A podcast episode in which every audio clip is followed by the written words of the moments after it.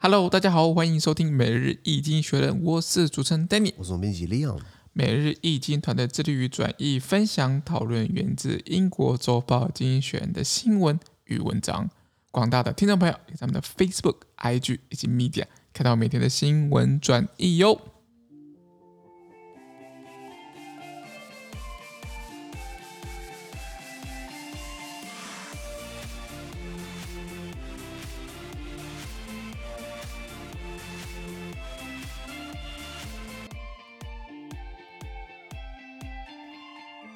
今天我们来看到从经济学人接出来的新闻，我们看到的是十月十四号礼拜四的新闻，而这件新闻呢，传送在每日经济学人的 Facebook、IG 以及 Medium 第六百二十七号里面哦。我们看到第一个新闻是哈瓦那症候群外交黑幕的背后，哈瓦那听起来是个浪漫的地方，古巴首都，哎哎，就是你知道吗？这个喝一下 Mojito 啊，然后啊，古巴人很会跳舞啊，这热带嘛，加勒比海，对不对？可是哈瓦那症候群不是好事情，哦，没错，是一个类似这种外交战的这种。呃，让让你放一些脑波，然后让你可以很头痛、恶心这样子啊。哎呀，原文是这样子啊。At least five American families connected to the U.S. Embassy in Colombia reported symptoms of Havana syndrome, the mysterious neurological illness that has afflicted over 200 American diplomats worldwide. The ambassador promised to investigate. Antony Blinken.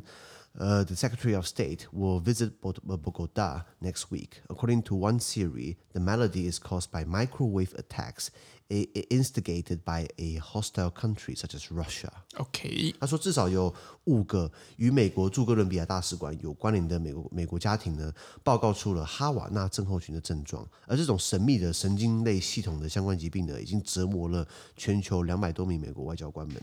那美国驻哥伦比亚大使呢，他允诺要调查这个案件，就是说为什么会这么多人，会这么多跟我们大使馆相关的家庭，就是一起集体中了这个哈瓦那症候群。是。那美国国家美国国务卿布林肯呢，他将在下个礼拜呢访问哥伦比亚首都波哥达，波哥波波哥达波哥大。那根据一种理论呢，这种疾病呢，哈那哈瓦那症候群，它是由敌对国家，比如说俄罗斯发动的这种微波脉冲波的这种武器攻击造成的。也就是说，它里就好像是有一个。对，对你对对对你这个人放一种波，然后让你就是会一直在那个波底下，然后很像辐射吧，然后你会头痛，你会偏头痛，然后你会有幻听，你会晕眩，然后一直这样持续很久，这样子等于是在扰乱你的这个自律神经的感觉啊、哦，类似。那我以前不相信，以前你跟我讲我不相信，可是我有个经验，我二零一四年我在法国念书，在法国的史特拉斯堡 （Strasbourg），它是德法边境的一个城市，也是欧盟议会所在地。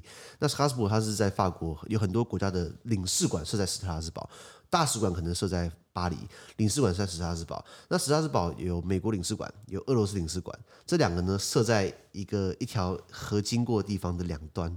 河的这一端呢是美国领事馆，然后过一个桥，河的对面呢是俄罗斯领事馆。你站在桥的中间，拿出手机，手机没有讯号，什么意思？你知道吗？屏蔽，双边把双边屏蔽掉了。我说、欸、奇怪，光天化日的，你离开桥你就有讯号，你在桥的中间，你在两个领事馆的正中间，没有半点讯号。所以我相信这种脉冲波是可以发发出的，就像你看电影对不对？打什么电讯战，我就按个按钮对不对？发出个脉冲波，然后周边的那个电子系统全部故障，全部瘫痪。对，瘫痪。我以前不相信，后来那个机会我会发现这好像科技科技是可以这样做的啦。没错。那所以呃，很多人得了这个哈瓦那症候群，那就是说是不是一种脉冲波，然后让你这个是会是让你呃神经系统出问题，让你觉得很不舒服。然后现在呃比较好比较有意思的时候是美国的外交官才会被被这样攻击啊。那你知道美国当世界警察嘛，都要多担点责任嘛，是不是不是也 承担承担嘛？的政治人物想讲承担嘛，然后所以他们呃，只是好像可是只有美国的外交官，当然对不起，加拿大也有，或是西方民主国家都都被这样针对，那是谁不知道？因为你今天开枪会有子弹，会有武器，很明显，脉冲波、辐射波，你看得到吗？看看不到嘛？你可能如果你随身携带个仪器，哎呦，附近的这个这个脉冲波，这个这个指数偏高，叮叮叮叮叮，这是电磁波升高，你可能你可能可以感感测到，可是一般人不会注意到。如果你今天一直在那个长期那个波底下，你就会有这样的后遗症。那美国有呃很多外交官，很多这个美国驻维 CIA 驻维也纳站长也碰到这个情况，然后还然后还要离职，就是笨蛋那边。还有呃，美国的不同地方的，不管是 CIA 啦，还是驻外驻外单位啊，呃，外交官或外交官的家庭，他可能不只是对外交官，他还对他整个家庭住的地方都一起给他放 脉冲波，所以小孩跟着倒霉，你知道吗？那所以，呃，外交的游戏，呃，角力啊，我们这样讲了，不止台面上，台面下或者黑幕底下也是蛮多的。没错，没错。当然，目前没有证据证明，就是说，哎，就是俄罗斯放的。那为什么叫哈瓦那症状？因为最早开始是二零一六年，在在这个古巴那边，哈，古巴首都哈瓦那发现就这样的症状出来，这样子。了解，了解。好，那我们看下一则新闻。下一个是哦，鱿鱼游戏风靡全球的 Squid Game。最近，今天有看过这个 Netflix 的这个系列吗？嗯，刚好刚好看完，刚好看，哦，刚好看完。它是在今年九月的时候，九月十七号在 Netflix 全球上线啦。那我本来很少追 Netflix，因为没什么时间，你知道吗？就是就是我们在做每日经济学，每天都要帮大家翻译，每天都帮大家看国际新闻，哪有时间在看这个？那我我有一天哦，呃，吃晚餐，我大概在晚上十一点半还是吃晚餐，然后我就吃晚餐，我还休闲一下好了，我就跟那朋友借了账号，然后看了一集，然后你知道怎样吗？我就把九集全部看完了。那个，那个，那个，我不想要爆雷，因为可能听众朋友还没有看。是的，是的，是的。我我讲我的影，可以讲影评吗？呃，一一，我觉得可以讲感想，就不要讲细节了，这样讲。我觉得并不是超级无敌爆爆好看的，我不是那种哇哦，一定要就像那个。Netflix 它这个李斯朝鲜，朝鲜就是尸战朝鲜，哦，尸战朝鲜，尸战朝鲜，就是那个僵尸病毒嘛，朝鲜半岛嘛，然后爆发，那个还很好看。可是我觉得游游游戏不会到非常无敌好看，可是你会想知道结果。那我就，然后他就有些时候会拖戏，你知道吗？感情世界啊，内心世界啊，铺陈铺陈铺陈，然后就，然后我我我又不想按快转，因为我想要知道他讲了什么东西，然后就看看看，然后然后把九集一集好像快一个小时全部看完，然后看到天亮。然后，然后就，嗯，然后就很累。可是看完就是，啊，感觉因为大家都在看游游游戏嘛，我感觉我好像跟不上潮流，变老 Coco 了。我把它看完了。是的。然后经济学写到这个东西风靡全球，原文是这样子啊。Netflix said that Squid Game, a violent South Korean thriller released in mid-September, is its biggest original series launch ever. The show follows a group of debt-ridden losers playing deadly versions of traditional children's games for big prizes. Its success has prompted uh, has prompted uh, bemusement in South Korea, but expect to see plenty of green tracksuits and hot pink uh, jumpsuits at Halloween this year. OK，他说网飞就是 Netflix，他今年九月上旬，九月十七号上映的这个南韩暴力惊悚片《鱿鱼游戏》呢，是他是 Netflix 发行以来获得回响最广大的原创影集，就是 Netflix 他们自己砸钱、自己拍、自己投资、自己出的。那这个影集讲述了一群负债累累的失败者们，为了大奖，呃，好几百亿啦，来参加这个赌命版的儿童传统游戏，就比如说什么一二三木头人啊，玩输就把你毙掉啊等等的。然后南韩民众对这个对这个鱿鱼游戏这个剧哦，他的成功感到很困惑，就是那样那样。这样也可以风靡全世界，他无法理解为什么会有这么大的回响跟成功。不过可以预期哦，今年万圣节就是差不多十月，哎，这个月快万圣节了嘛？对，四月底。对对对，哎，你有什么计划万圣节？哎，目前没有。像疫情解封了嘛，现在大家慢慢的可以可以去外面吃饭，对不对？对。对，我感觉今年我应该我应该出去玩一下，你知道吗？我我应该我我可以办什么？我我之前穿过那个相扑选手衣服。哎呦，怎么那么适合？啊、没有，我是说，哎，这个可能这个，但是其实穿相扑衣衣服好处就是保暖，蛮保暖的，那很保暖，对对对。下面的天气变冷了，大家记得要穿穿暖一点啊。对，尤其是北部的民众。那可以预期今年万圣节你会看到大量的绿色运动服以及粉红色连身衣，因为这两个衣服是里面的角色会穿的衣服，这样子。对，非常具有特色的衣服。没错，我要讲，如果你今天比较，它蛮暴力的，蛮血腥的。对，其实真的蛮血腥。认真讲，如果零到零到十的话，一到十的话，我大概觉得它九点五分血腥，你知道吗？嗯，九九分左右，因为很多画面其实都都都没有刻意避掉，其实都是直接拍的。哦嗯、我觉得我觉得小朋友最好也不要看。对，我觉得我觉得小孩子可能斟酌啦。可是就是说，现在那么多，现在资讯发达嘛，你看有 Netflix，你有 HBO Plus，你有 HBO Max，你有 Sony，迪迪士尼，大大家都有啊，Amazon Prime TV，也就是说。大家都想要分食这个影集的这个这个这个这块饼啦，好不好？那问题是你要怎么样有特色？你要怎么样就是会吸引到更多人看？那我觉得慢慢开始走向极端化，你知道吗？血腥、暴力、色情，像之前 Netflix 有个影集叫什么《生活什么性》之类的，就讲一个人妻，然后嫁给她老公很无聊，然后再幻想她跟谁。发生性行为，哦、然后狂露点，你有没有记得？哎哎哎哎，哎，这这个我 不好说。哎哎，我我还是看了一下，对对对，研究研研究研究需要研究为什么他可以上 Netflix 排行榜第一、第二名，这样，哦、就是你看本周第一名，或者看一下说哪个剧本可以这么的有名，那这个就是有一点露点嘛，然后又是很大量的一些性的内容，那反正就是就是这个极端暴力啊。你说那种很传统的故事哦，什么一个巨星的诞生啊，这种这种东西反正就往下掉，你发现？嗯，其实其实我发现就是呃，因为我我我我也会去有那个 Netflix 的那个去看它里面有什么东西。其实看其实有很多纪录片，我看到麦迪逊家什么家族啊，或者是英国皇朝的一个东西，或者是那个俄罗斯那边有东西，比较历史性的。对对，很多历史性的东西其实都其实蛮有教育意义的，认真讲。但是很很可惜，这些东西可能都不会是热门排行。所以看看到其实这次有。鱿鱼游戏这次确实风靡全球，对不对？对啊，对啊。可是呃，其实你要看第二次，你应该不会去看，你知道吗？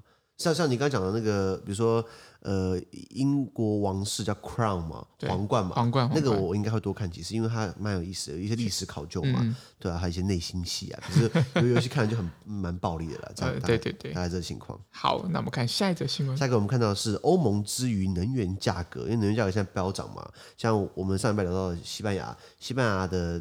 那个家庭支出天然气的费用是全欧洲最高的，偏偏西班牙的收入并不是全欧洲最高的。没错，对啊，所以要怎么办呢？是不是要国家补贴，或是要这个国家资助？呃，就是中低收入户家庭。但是如果国家这么做的话，是不是违反到欧盟的商业竞争法？国家补助、国家补贴，哦、又是一些 mega。不过欧盟提出解套方式啊，原文是这样子啊：The European Commission proposed the joint purchase of fuel by EU members and tax cuts to alleviate the step the, the steep rise in energy prices. Kadri Sims Simpson, the energy commissioner, also outlined a toolbox of measures that member states could take without breaching EU law, including state aid or ailing uh, or ailing energy companies and income support for poor households to pay energy bills. OK，说欧盟执委会 European Commission 就是欧盟的呃这个中心吧，它的行政主要行政立法机构，它提议欧盟会员国们一起联合采购燃料，还有减税，来减缓能源价格急剧上涨。那比如说天然气好了，它现在价格在去年同期已经飙升五百倍了，五倍五倍啊，一个礼拜飙一个礼拜飙五趴价格这样子。然后能源执委呢，就是欧 European Commission 它有很多不同的这个。权力划分吧，一个会员国会一个职位。那现在这个能源职位，这个 Catherine Simpson，我记得他好像是好像是芬兰人还是哪里的？Anyway，其中一个会员国的职位呢，他概述了会员国们可以在不违反欧盟法的情况之下，采取这个一些措施的工具箱，就是在很多不同的政策工具可以帮他们这个应对这个情况，包含。给陷入困境的能源公司给予国家补贴，以及为贫困家庭提供支付能源账单的这个援助等等的。OK，等下不然有些人，你家他冬天，你看台湾这个礼拜开始慢慢变凉嘛，这个时候的欧洲比利时好像晚上有十度吧，还是还是更低。就是就是我们的冬天很冷很冷，他们现在已经开始那个温度，但他们也习惯了啊。可是因为他们有电暖气、有壁炉嘛，有天然气嘛，那你想看不开的话，那真的是很冷爆，你知道吗？不是每个家庭都有一个 chimney，都有一个。烟囱，你知道吗？对对对，对，大大家都是大概这个情况，所以欧盟希望就是呃呃，能源价格它毕竟不是它那么可以控制的，因为欧盟很大一部分天然气讲仰赖俄罗斯，石油仰赖中东。那如果他们今天减产，或者他们不增产，或是呃不愿意把东西输过来，那变成说变成说就是这么就是东西就这么一点多，那它的需求大于供给，那价格就一定会顺理成章往上飙，不是吗？理解。但是它等于是要做一个舒缓。那这时候开始是扯说啊，普丁是不是故意不要增产，把这个天然气变成一个武器？来逼欧盟就范，对不对？是。然后现在呃，普那个我们上面聊到这个石油价格原根据布兰特原油指数 （Brent Crude Oil），它是一个国际原油的这个评价指标观测体系。去年价格上个礼拜我们讲的价格已经飙升一桶八十块美金，是这三年来新高嘛？是的，没错。他说接下来油油价有可能会跑到了一百美元这样子。我靠！对对对，我不是说不是叫你不是叫你投资啊，我只是跟你讲说很多很多原因不确定嘛。对。那普丁他好像说他有普丁讲一句话，他说我们或许可以增产的、啊。然后这一讲完之后，对，大家就开始价格就稍微回回温了，你知道吗？哇，这个这个一个几个字就可以回温，对对对，是是？对，他只是透露出我们可以这么做嘛。那这个也重创了很多国家的绿色新政，就是说我们我们要发展呃绿色能源，对不对？我们需要有一个目前要稳定的供电，稳定的。天然气、石油，我们才能继续支撑我们的新政，我们绿色新政的一些要做出来的事情。那现在是不是冲击到了我们绿能转型的过程当中？没错，大概这个情况。好，那我们看下一则新闻。下一个我们看到是 冤家路窄啊，波兰跟欧盟啦。呃，我们英国脱欧叫 Brexit，Britain exit，所以 Brexit 就是在英国脱欧。哎，我们 YouTube 影片，大家上 YouTube 打《每日经济学》，我们的第六跟第七支影片，拍两支影片，就在讲英国脱欧的复杂，它的背景等等。是的。那这个很多国家都是有一些极右派嘛，就说欧盟不好不好，尽管拿欧盟的钱，结果还要说欧盟不好，你知道吗？很多很多了。那比如说法国的勒庞女士 Marine Le Pen，她就说她也要脱欧。他说什么啊？欧元的欧元死掉了什么之类之类，然后所以法国脱叫 Frexit，然后呃波兰叫 Poland 嘛，今天叫做 Poli 呃 Polexit，然后还有这个捷克捷克也有脱的那个极右派，然后捷克叫 Check Out，Czech Republic 嘛 Check Out，很很很多很多。那呃欧盟跟波兰他们有起一些争执，不过这次应该应该算是这个波兰挑起来的，因为是这样子啊。This week, the tension between Poland and the European Union ratcheted up even further. The trigger was a ruling last week from the country's constitutional tribunal that parts of EU law are incompatible with the Polish constitution. The ruling struck fears of Polexit, although Jaroslaw uh, Kaczyński, leading leader of the ruling Law and Justice Party, has called accusations that he wants to leave the EU uh, propaganda. Nearly 90% of Poles want to stay in the EU according to polls, but the country is on the collision course with EU institutions nonetheless. Normally, rulings by the Constitutional Tribunal can take weeks or months to enter into effect. This ruling was, uh, was enforced by Tuesday. Mean, meanwhile, the EU is debating a measure that will cut Poland and Hungary, another country that the EU reckons strengthens the rule of law, off from central funds. The EU will issue its opinion on Poland's constitutional ruling later this year. A happy resolution is nowhere in sight. OK，他说，这个礼拜呢，波兰跟欧盟之间的紧张关系进一步延烧。事发主因呢是波兰宪法法庭在上个礼拜做出了一个裁决，说部分的欧盟法律内容呢跟欧盟宪法不符的这样一个判决。 哎呦，打法律战吗？哦，那等跟大家等下跟大家细讲一些咩咩嘎嘎。那尽管波兰的目前的执政党叫做法律与正义党 （Law and Justice Party） 呢，他的党魁 Yaroslav Yaroslav Kaczynski。如果有人会念，有人会讲波兰文，告诉我是怎么念，你知道？OK，他抨击哦，有关他想要离开欧盟，就想要带领波兰脱欧的这个指控呢，是政治宣传，就是假假消息啦。但是呢，这项裁决，就是波兰宪法法庭的这个裁决呢，确实引发了波兰脱欧的担忧。啊，不过民调显示哦，有九成波兰人希望留在欧盟。废话，为什么大家跟他细讲？那尽管如此呢，该国人将与这波兰人将与欧盟机构发生冲突。那宪法法庭的裁决呢，通常需要几个礼拜、几个月才能生效。但这个裁决在礼拜二马上就生效了。嗯，所以很后面应该有很大的政治意图。那与此同时呢，欧盟正在讨论一项削减波兰还有一些。会员国，比如说匈牙利，匈牙利一直违反，一直规避欧盟的法制。他他们要要欧盟的裁要讨论，说是是裁掉裁掉波兰跟匈牙利这些国家取得欧盟中央分配款的一些方案。OK，就就不给你钱了，就不给你欧盟的钱了。那欧盟正在今年稍晚的时候呢，就波兰宪法法庭的裁决发表意见。那通常都是反对，一定是反对的嘛。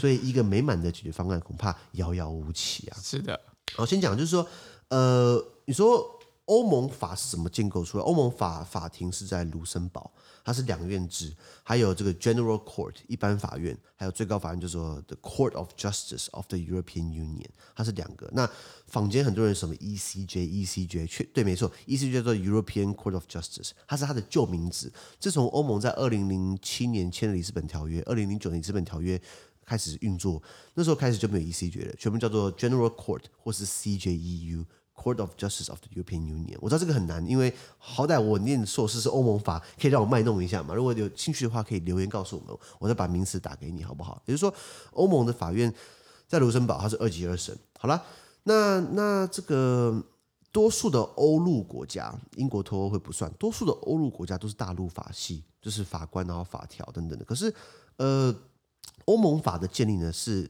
英美法，是用判例的方式。懂我意思吗？所以欧盟法院在历史上面有很多很多的判例，基本上直接加速了欧洲整合。各个会员国的这个这个领导人在那边摇柜给谁里啊？这边就说啊，拍谁拍谁啊？我我不是这个意思啊，呃，我不想要，或是 gay 小邓球可以不想要惹惹，就是不想要吵架，那就是欧盟法院直接直接一个判决下来，好，就是这样子。所以他跳过了行政立法的一些尴尬的地方，所以他对欧盟整个有很大的一个注意。那确实以前发生过，德国的宪法法庭也对欧盟法的这个位阶高低做出裁决。那德国宪法法庭就说：好，我们遵从我们的宪法呢，呃，我们的价值呢跟欧盟法是一致的。那什么情况下不一致？只有欧盟的保护的 level，保护的这个完整性没有我们高，我们才用德国的。也就是说，我们。服同意你，呃，服从你。不过，当你的保护程度没有我们好，我们采取用德国的宪法标准。OK，你只能往上比，不能往下比的意思啊。对对对对。那我毕竟不懂波兰文，所以波兰文波兰裁决写了什么，我我也不想去看了。只是波兰今天就是表明，就是哎，你的宪法、你的宪、你的规、你的规定跟我的宪法不相冲，宪法是国家根本大法，这等于是直接挑战到了。那通常过去的有有过判例，就是说任何的争端裁决以欧盟法院判决为主，在卢森堡判决为主。你知道为什么把欧盟法院设在卢森堡吗？卢森堡就是一个怎么讲，比赛短国家不是啦，就是一个比较小的国家。因为如果把它设在大国里面，怕被大国影响，就给它设在卢森堡。卢森堡毕竟是个小国家，所以比较不容易受大国给影响。那时候有这样的一个考量，所以。那个时候以前的判例就已经设立了 欧盟法的地位高于其他的呃会员国的的那个那个国家法，那一样嘛？那你卢卢卢森堡欧盟法院建立已经好段时间，甚至比你波兰加入欧盟二零零四年更早以前就已经有有欧盟法，那你现在回来挑战，那不外乎就是欧欧盟有很多的东西是波兰没有达到的，就比如说波兰为了要为了要经济成长。砍森林，一直在狂砍森林，破坏环境，然后欧盟就砍，还如果打官司的话，对不对？那你官司打完，再花两三三四年的时间，树早就砍完了，你知道吗？没错，没错。所以那时候欧盟执委会就发一个紧急的命令，真的就叫他不准再砍，然后搞到波兰不开心，或是 波兰那种极右派，像这个法律跟正义党，他就是一个在波兰一个呃呃极右派民族主义保保守政党，那他就是说我们不要同性恋。我我们不欢迎同性恋，他在波兰搞了一堆什么同性恋不准进来的地方，是什么什么 LGBT free zone，就是 LGBT 就是呃 lesbian，呃 LGG gay，呃 B 呃 bi bisexual，T 呃 transsexual，就是你是特别性向呃你是女同性恋、男同性恋、双性恋或是变性人，对不对？你不能进入到我我们这个村庄，他直接带头这样搞，你知道吗？所以这个跟欧盟价值是完全相冲的。没错，那所以。呃，很多时候他被欧盟罚钱，会不会被欧盟指正？波兰政府以前呢，还在帮法官开了一个纪律委员会，他可以回来这个惩罚法官，可以判决法官。不对，那法官就是要独立性啊！你今天法法官委员会可以免职他，可以罚他，你觉得他还可以还有公正性吗？当然就没有了，就等于是对法治的一个侵害，侵害。所以等于是欧盟也有很多意见。那上个礼拜。呃，波兰政府就说：“哎，我们不同意欧盟这样的做法啊。不过我们还是只能同意了，就是只能只能妥协，不然欧盟就要把钱给抽走。了解，了解。那什么钱？我们刚刚讲了很多很多钱。欧盟有也很多预算啊，应该说欧盟的第二花最多的钱。而欧盟他们每会员国每七年会有一个叫做 Multi-annual Financial Framework。”就是多年跨年度的财政预算的一个总支出，每七年会会会讨论一次。那现在我记得是二零二一年到二零二八年，这是这个一个季度，哎，叫 M M M M F Multi-annual Financial Framework。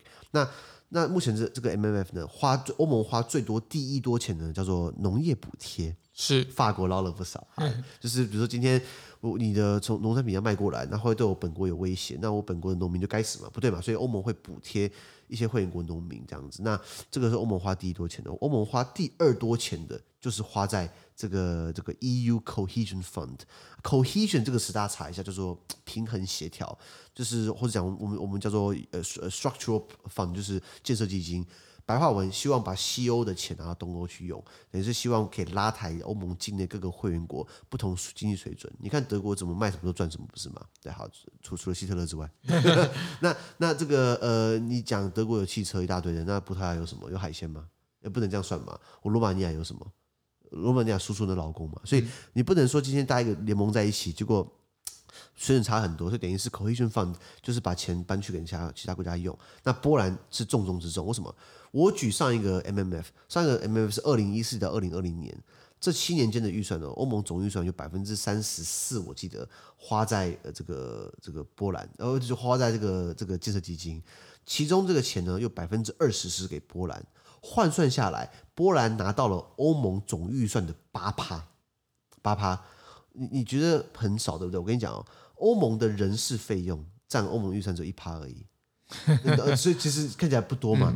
所以欧盟拿很多钱，那为什么他们要给欧盟给给波兰这么多钱？嗯，他们希望你要过去冷战嘛，两大阵营嘛，这个呃，他们希望说把波兰拉拔起来，给其他东欧国家看。你看啊，你加入我们，对不对？不用被苏联，不用被俄罗斯给剥削，或在威胁威胁之下，我们可以把你拉起来。那确实，波兰加入了欧盟有很多好处。你看民调显示。刚刚讲到九成九成的人想留在欧盟，对不对？那所以呃呃呃，他们把钱砸在波兰，把波兰当成一个示范的例子，希望你们可以效法，可以加入。结果今天波兰回来一天到晚挑战欧盟价值，那很难看，你知道吗？给你糖吃还还那还被你打，不是吗？所以所以大概有有这样的一个有这样的一个一个一个背景。那除了波兰之外，还有匈牙利。那匈牙利就是这个我们讲过很多次，他的总理叫做 Viktor Orban，他的他的政党叫做 Fidesz。那他就是专门还是搞也是右派嘛，任命法官，任命呃呃关闭大学，关闭 NGO，关闭新闻台，就是要要控制他的演都不演，演都不演了，你知道吗？那然后呃欧盟好像拿他没办法，是因为欧盟没有办法直接介入到那国家内政。那 Viktor Orban 也很恶劣哦，我不会讲匈牙利文，我看了很多新闻反应，我看了 BBC、CNN，那当然他们可能站在欧盟立场，可是就是说 Viktor Orban 他喜欢就是有好好有好事情都说是自己的政绩。有坏事情全部怪到欧盟身上，你懂为什么？所以欧盟看着牙痒痒的，是这为什么？那你说可不可以惩罚特定会员国？可不可以终止会员国？可不可以暂停会员国权利？可以，可是要获得其他所有会员国一致一致同意。也就是说，今天如果我们要弄波兰，我们要我们要惩罚他，暂停他的权利，对不对？那其他人都要同意，匈牙利不同意就好了。或许拜登匈牙利不会同意了。那我们就倒过来，我们要弄匈牙利，对不对？那或者谁不同意？波兰。波兰这两个一搭一唱，那那好，那我们可不可以修改游戏规则？可以修改游戏规则啊，要全部人都同意啊，所以很尴尬的情况，你知道吗？这大概是呃这样的一个情况。那呃呃拉回来讲，呃他们欧盟法庭现在等于是要对他这个波兰宪法法庭的判决提出他的一一些意见啦，当然也会提出，可是一定是不服嘛。那是不是？那那这很奇怪。那到底是怎么定夺？因为如果会员国跟会员国之间起冲突，那确实，然后也发生过很多次，那确实是欧盟法庭裁决。而且是欧盟法庭跟波兰法庭裁出问题，那给谁给谁决定？联合国吗？不不可能嘛，对不对？就是大概大概这个情况。所以他们精选之后学到了一个美满的方案呢，解决方案呢，恐怕是遥遥无期啊。好，那我们继续看下去。好的，那我们今天的 Podcast 就到这边，而明天有其他新闻呈现给各位。那对今天新闻任何想法或想我们讨论的话，都欢迎在评论区留言哦。还有啊，自媒体非常难经营啊，而我们的热忱来自更多人的支持以及鼓励，请大家拜托给我们五个星的评分，或将我们推荐给更多亲朋好友哦。资讯都提供在每日一经院的 Facebook 粉专，也大家去关注我们的 Podcast、Facebook、IG、YouTube 跟 Medium。感谢你收听，我们明天见，拜拜。拜拜。